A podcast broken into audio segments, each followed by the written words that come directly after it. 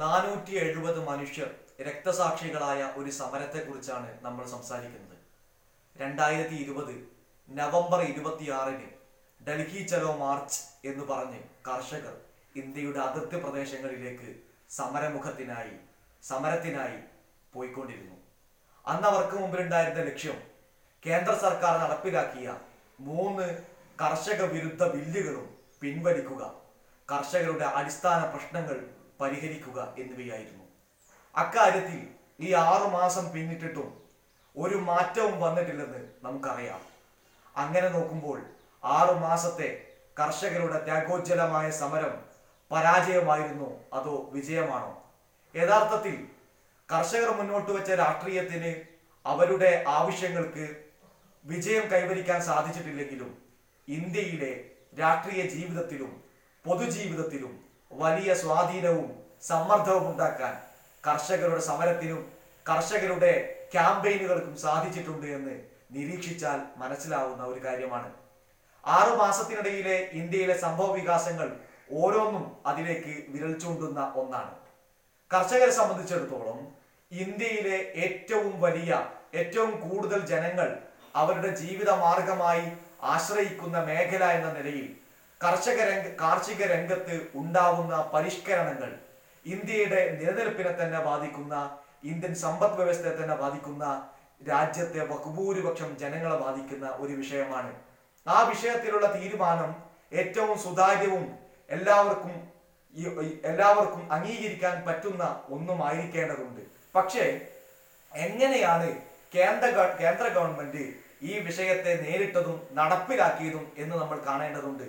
ഞാൻ പറഞ്ഞല്ലോ കഴിഞ്ഞ ആറ് ആറു മാസ കാലയളവിൽ കർഷകർ ഇന്ത്യൻ ഫാസിസ്റ്റ് ഭരണകൂടത്തിനെതിരെ ഉയർത്തിവിട്ടുകൊണ്ടിരിക്കുന്ന വലിയൊരു രാഷ്ട്രീയ പ്രഖ്യാപനമുണ്ട്.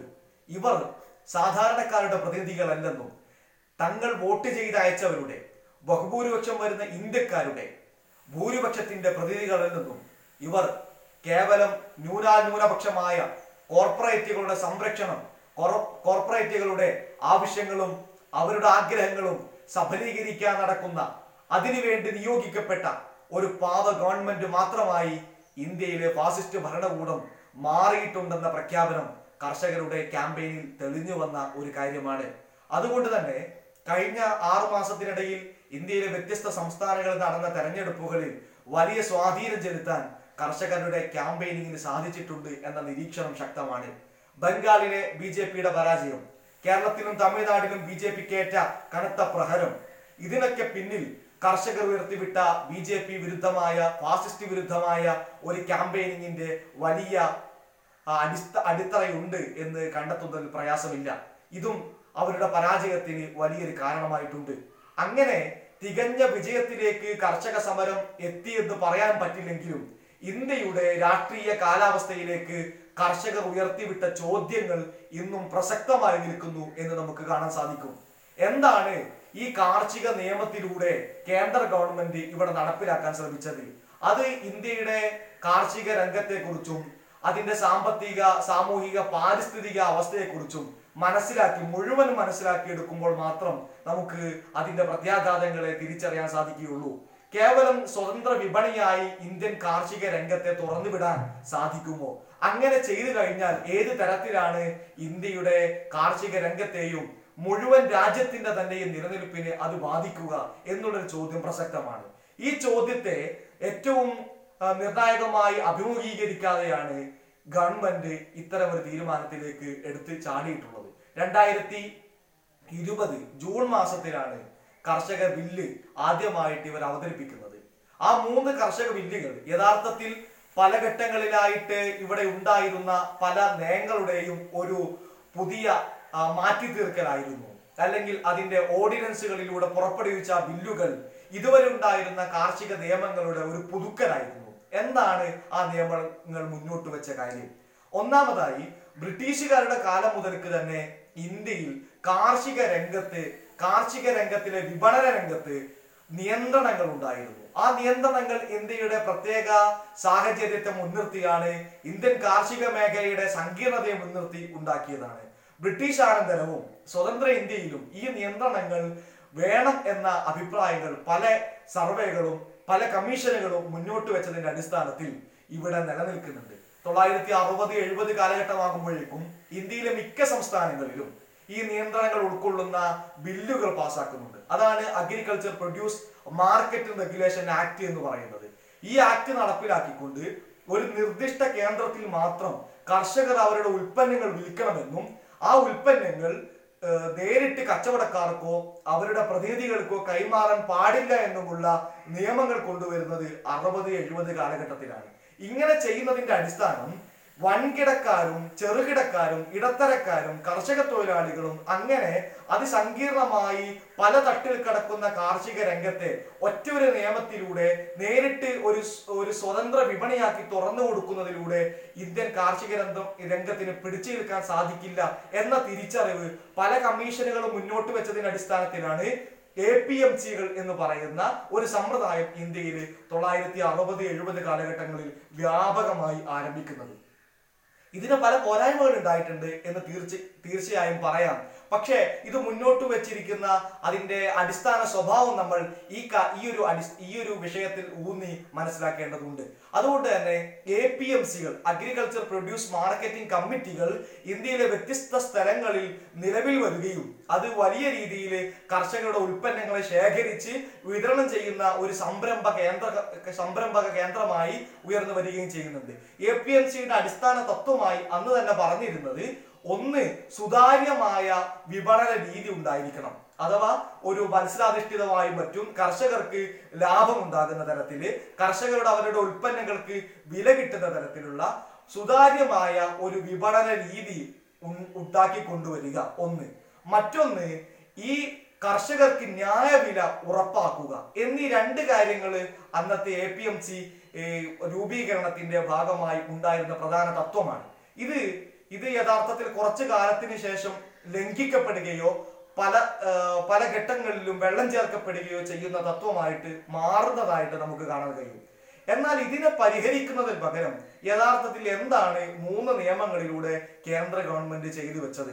ഇതിന്റെ പ്രശ്നങ്ങൾ നിരവധിയാണ്. ഒന്നാമതായിട്ട് എ പി എം സി ചന്തകൾ നിലവിൽ വന്ന സമയത്ത് ഇവിടെ അമിതമായ ഫീസ് ഈടാക്കുന്ന കമ്മീഷൻ ഈടാക്കുന്ന ഒരു ഇടത്തര വർഗം ഉയർന്നു വരികയും അവരുടെ ചൂഷണത്തിന് ഇവിടുത്തെ കർഷകർ ഇരയായി തീരുകയും ചെയ്യുന്ന സന്ദർഭങ്ങൾ ഉണ്ടായിട്ടുണ്ട്.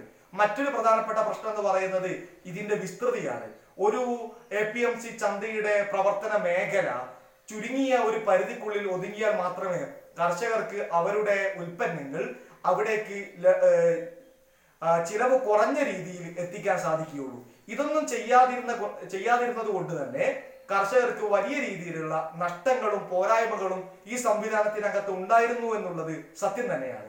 പക്ഷേ ഈ സംവിധാനത്തെ ക്രിയാത്മകമായി പരിഹരിക്കുന്നതിന് പകരം പുനർ ക്രമീകരണം നടത്തുന്നതിന് പകരം യഥാർത്ഥത്തിൽ മോഡി ഗവൺമെന്റ് ചെയ്തു വെച്ചത് അവർ ഈ ഏഴു വർഷക്കാലമായി ഇവിടെ നടത്തിക്കൊണ്ടിരിക്കുന്ന സ്വകാര്യവൽക്കരണത്തിന്റെ കോർപ്പറേറ്റ് വൽക്കരണത്തിന്റെ തുടർച്ചയിൽ കാർഷിക മേഖലയും കൊണ്ടുചെന്ന് എത്തിക്കുക എന്നുള്ള ദൗത്യമാണ് അവർ നിർവഹിച്ചത്.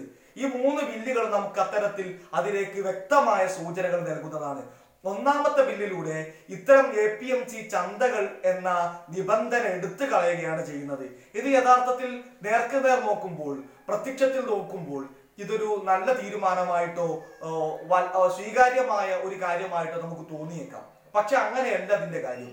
എ പി എം സി ചന്തകൾ എടുത്തു കളയുക എന്ന് പറയുമ്പോൾ കാർഷിക രംഗത്തെ നിയന്ത്രണങ്ങൾ ഇല്ലാതാക്കുക എന്നാണ്. അഥവാ സ്വതന്ത്രമായി അതിനെ സ്വതന്ത്ര കമ്പോളമായി കാർഷിക രംഗത്തെ മാറ്റുക എന്നുള്ളതാണ് അവർ ചെയ്യുന്നത്. അങ്ങനെ സ്വകാര്യവൽക്കരിക്കപ്പെട്ട ഒരു സംവിധാനമായി ഇന്ത്യൻ കാർഷിക രംഗം മാറിക്കഴിഞ്ഞാൽ അത് കുത്തകകൾക്ക് വിളയാടാനുള്ള എല്ലാ മേഖലയും അവർ കൈയടക്കിയതുപോലെ ഇന്ത്യയുടെ വ്യാവസായിക രംഗവും മറ്റെന്തൊക്കെ മേഖലകളുണ്ടോ അതൊക്കെ എങ്ങനെയാണ് കുത്തകൾ കൈയടക്കി ഇന്ന് ജനങ്ങൾ പൊറുതിമുട്ടുന്നത് അതേ അവസ്ഥയിലേക്ക് ഇന്ത്യയുടെ ഭക്ഷ്യോൽപാദന രംഗത്തെയും എത്തിക്കും എന്ന കാര്യത്തിൽ ഈ തുറന്നു കൊടുക്കൽ നയം തീർച്ചയായിട്ടും നമുക്ക് ബോധ്യപ്പെടുത്തുന്ന ഒരു കാര്യമാണ്. അതുകൊണ്ട് തന്നെ പോരായ്മകൾ ഉണ്ടെങ്കിലും എ പി എം സി ചന്തകളിലൂടെയുള്ള മാർക്കറ്റിംഗ് സംവിധാനം അതിന്റെ പ്രവർത്തന പരിധി കുറച്ചു കൊണ്ടുവന്നുകൊണ്ട് അഥവാ തൊണ്ണൂറ്റി തൊണ്ണൂറോ തൊണ്ണൂറ്റിയഞ്ചോ എൺപതോ ഒക്കെ കിലോമീറ്റർ ചതുരശ്ര കിലോമീറ്റർ വിസ്തൃതിയിൽ ഒരു ചന്ത സ്ഥാപിച്ച് കൂടുതൽ എ പി എം സി മാർക്കറ്റുകൾ ഇവിടെ സ്ഥാപിക്കുന്നതിന് പകരം ആ സംവിധാനത്തെ തന്നെ പാടെ ബഹിഷ്കരിക്കുന്ന ഒരു നിയമത്തെയാണ് ആദ്യത്തെ ബില്ലിലൂടെ കേന്ദ്ര ഗവൺമെന്റ് നടപ്പിലാക്കിയത്. രണ്ടാമത്തേത് ലളിതമായി പറഞ്ഞാൽ കരാർ കൃഷിയാണ്. കരാർ കൃഷി രണ്ട് രീതിയിൽ ചെയ്യാറുണ്ട്. ഒന്നുകിൽ ഉൽപ്പന്നം നിശ്ചിത വിലക്ക് നൽകണമെന്ന കരാറ്. മറ്റൊന്ന് ഉൽപാദനോപാധികൾ അഥവാ വിത്ത് കീടനാശിനി അറിവ് അതേപോലെ സാങ്കേതിക സൗകര്യങ്ങൾ ഇതൊക്കെ കർഷകന് നൽകുമെന്ന കരാറ്. ഈ രണ്ട് കരാറാണെങ്കിലും ശരി സമന്മാർ അല്ലാത്തവർ തമ്മിലുള്ള ഈ കരാർ എപ്പോൾ വേണമെങ്കിലും ലംഘിക്കപ്പെടാനുള്ള സാധ്യതയാണ് കൂടി നിൽക്കുന്നത്. അങ്ങനെ ചെറുകിടക്കാരായ കർഷകരുമായി വൻകിട കോർപ്പറേറ്റുകൾ കരാറിലേർപ്പെടുകയും അത് പല കാര്യങ്ങൾ ജൈവികമോ അജൈവികമോ കാര്യങ്ങൾ ആശ്രയിച്ചാണ് കാർഷിക മേഖല നിലനിന്നു പോരുന്നത് മണ്ണിനെ മണ്ണെന്ന ജൈവിക ആവശ്യത്തെയും അതേപോലെ തന്നെ അജൈവികമായ കാലാവസ്ഥയെയും ആശ്രയിച്ച് നിലനിൽക്കുന്ന കാർഷിക രംഗത്തിന് ലാഭനഷ്ടങ്ങൾ ഉണ്ടായേക്കാം. ഇങ്ങനെ ഉണ്ടാകുന്ന സന്ദർഭത്തിൽ കരാർ കൃഷിയെ അടിസ്ഥാനപ്പെടുത്തി വിപണനം നടന്നു കഴിഞ്ഞാൽ അതിനെപ്പോൾ വേണമെങ്കിലും ഈ കോർപ്പറേറ്റുകൾ വൻകിടക്കാർ ലംഘിക്കാനുള്ള സാധ്യത കൂടുതലാണ്. ഉൽപ്പന്നത്തിന്റെ കുറവിനെയോ നഷ്ടത്തെയോ ചൂണ്ടിക്കാണിച്ചായിരിക്കും അവർ ലംഘനം നടത്തുക. ആ സന്ദർഭത്തിൽ അതിനെ നേരിടാനുള്ള അധികാരമോ സാമ്പത്തിക ശേഷിയോ സാധാരണക്കാരായ കർഷകർ ഇന്ത്യൻ കർഷകർക്ക് ഇല്ല എന്നാണ് നമുക്ക് മനസ്സിലാക്കാൻ കഴിയുന്ന കാര്യം. അതുകൊണ്ട് തന്നെ ഇത് തികഞ്ഞ ചൂഷണത്തിലേക്ക് കർഷക വിരുദ്ധമായ അവസ്ഥയിലേക്ക് എത്തിക്കും എന്ന കാര്യത്തിൽ സംശയമില്ല. മൂന്നാമത്തേത് ആയിരത്തി തൊള്ളായിരത്തി അൻപത്തി അഞ്ചിലെ അവശ്യ വസ്തു നിയമ ഭേദഗതിയാണ്. ഇത് ഈ നിയമപ്രകാരം യുദ്ധം പോലെയുള്ള അനിതര സാധാരണ ഘട്ടത്തിലല്ലാതിരിക്കുമ്പോൾ എത്ര വേണമെങ്കിലും കോർപ്പറേറ്റുകൾക്ക് വൻകിടക്കാർക്ക് ഭക്ഷ്യവസ്തുക്കൾ പൂഴ്ത്തി വെക്കാം എന്ന ഒരു അനുമതി നൽകുന്ന ഒരു നിയമമാണ്. ഈ മൂന്ന് നിയമങ്ങൾ ചേർത്ത് വെക്കുമ്പോൾ ആർക്ക് വേണ്ടിയാണ് ഇത് നിർമ്മിച്ചിട്ടുള്ളത്? ആരെ ലക്ഷ്യം വെച്ചാണ് ഇത് ഉണ്ടാക്കിയിട്ടുള്ളത്? എന്ന് ആർക്കും മനസ്സിലാകുന്ന ഒരു കാര്യമാണ്. അതുകൊണ്ട് തന്നെ ഇന്ത്യൻ കാർഷിക മേഖലയെ ബഹുഭൂരിപക്ഷം ജനങ്ങൾ ജീവിത ഉപാധിയായി കരുതുന്ന ഒരു രംഗത്തെ കോർപ്പറേറ്റുകളുടെ കാൽക്കലേക്ക് അടിയറ വെക്കുന്ന ഈ തീരുമാനത്തെ ഈ തീരുമാനത്തിൽ നിന്ന് ഗവൺമെന്റ് പിന്മാറുന്നത് വരെ സമരമുഖത്ത് ഉറച്ചു നിൽക്കുമെന്നാണ് കർഷകർ ആറു മാസത്തിന് ശേഷവും പ്രഖ്യാപിക്കുന്നത്. ഒരു ഘട്ടം കഴിഞ്ഞു. ആറു മാസം എന്ന് പറയുന്നത് അവർ ഡൽഹിയിൽ നിന്ന് ഡൽഹിയിലേക്ക് പോയി സമരമുഖം ഉറച്ചു നിന്ന് ആറുമാസത്തെ ഭക്ഷ്യവസ്തുക്കൾ കയ്യിൽ കരുതി ഒരു പ്രത്യേക കാലമായി നിശ്ചയിച്ചുറപ്പിച്ച ഘട്ടമാണ്. ആ ഘട്ടം കഴിഞ്ഞ് മറ്റൊരു രീതിയിലേക്ക് കർഷക സമരം കടക്കുമ്പോൾ അവരിപ്പോഴും പ്രഖ്യാപിക്കുന്നത് സിംഗുവിലും തിക്രിയിലും ഖാസിപ്പൂരിലും ഇങ്ങനെ ഇന്ത്യയുടെ വ്യത്യസ്ത അതിർത്തികളിൽ അവർ ആയിരങ്ങൾ അണിനിരത്തിക്കൊണ്ട് പുതിയ ടെന്റുകൾ സ്ഥാപിച്ചുകൊണ്ട് അണിനിരന്ന് സമരമുഖത്തുറച്ചു നിൽക്കും എന്ന തീരുമാനത്തിൽ തന്നെയാണ് കർഷകർ ഇപ്പോഴും ഉള്ളത്. ഈ ആറു മാസത്തിനിടയിൽ ഏതെല്ലാം പ്രതിസന്ധികൾ അവർ നേരിട്ടു? ഭരണകൂടം അവർ അമർ ചെയ്യാൻ ശ്രമിച്ചു. ആദ്യം ഖാലിസ്ഥാൻവാദികളെന്ന് മാവോയിസ്റ്റുകളെന്ന് രാജ്യവിരുദ്ധ ഭീകരരെന്ന് അവരെ വിശേഷിപ്പിച്ചു. അങ്ങനെ തീവ്രവാദ ബന്ധം ആരോപിച്ചു. ഒരു ഘട്ടത്തിൽ പട്ടാളത്തെയും പോലീസിനെയും അയച്ച് നിഷ്കരണം അവരെ മർദ്ദിച്ചു. അങ്ങനെ പല ഘട്ടങ്ങൾ ഇക്കാലയളവിൽ ഉണ്ടായി കഴിഞ്ഞിട്ടുണ്ട്. അതിനു പുറമെ കാലാവസ്ഥാ പ്രതിസന്ധികൾ കടുത്ത ചൂട് കടുത്ത തണുപ്പ് ഇതിനേക്കാൾ പുറമെ മഹാമാരി. ഈ സന്ദർഭത്തിൽ മുഴുവനും അടിയുറച്ച് സമര രംഗത്ത് ഉറച്ചു നിൽക്കുന്ന കർഷകർ യഥാർത്ഥത്തിൽ ഇന്ത്യയുടെ വിമോചനത്തിന്റെ ഭാവിയിൽ നടക്കേണ്ട നമ്മൾ ഉറപ്പിച്ച് വിശ്വസിക്കുന്ന ഒരു വിമോചന ആശയത്തിന്റെ പ്രതീതി കൂടിയാണ് ഇവിടെ ഉണ്ടാക്കിയെടുക്കുന്നത്. ഇവിടെയുള്ള കർഷകരെയും തൊഴിലാളികളെയും എല്ലാ സാമൂഹിക ജനാധിപത്യ വിശ്വാസികളെയും ഒന്നിപ്പിക്കുന്ന ഒരാശയമായി ഇന്ത്യൻ കർഷക സമരം മാറുന്നുണ്ട്. കേന്ദ്രം അവരുടെ ഫാസിസ്റ്റ് നയം കോർപ്പറേറ്റ് ദാസ്യം ലക്ഷദ്വീപിലേക്ക് ഇന്ത്യയുടെ മറ്റു നയപരിപാടികളിലേക്ക് വ്യാപിപ്പിച്ചുകൊണ്ടിരിക്കുന്ന ഘട്ടത്തിൽ സമരത്തിൽ ഉറച്ചു നിൽക്കുക എന്നുള്ളതും അങ്ങനെ ഉറച്ചു നിൽക്കുന്ന സമരത്തിന് നിരന്തരം പിന്തുണ കൊടുക്കുക എന്നുള്ളതും ജനാധിപത്യ വിശ്വാസികളായ നമ്മെ സംബന്ധിച്ചിടത്തോളം അനിവാര്യമാണ്. അതിന് കഴിയുക അതിന് കഴിയട്ടെ എന്ന് ആശംസിച്ചുകൊണ്ട് നിർത്തുന്നു. അഭിവാദ്യങ്ങൾ.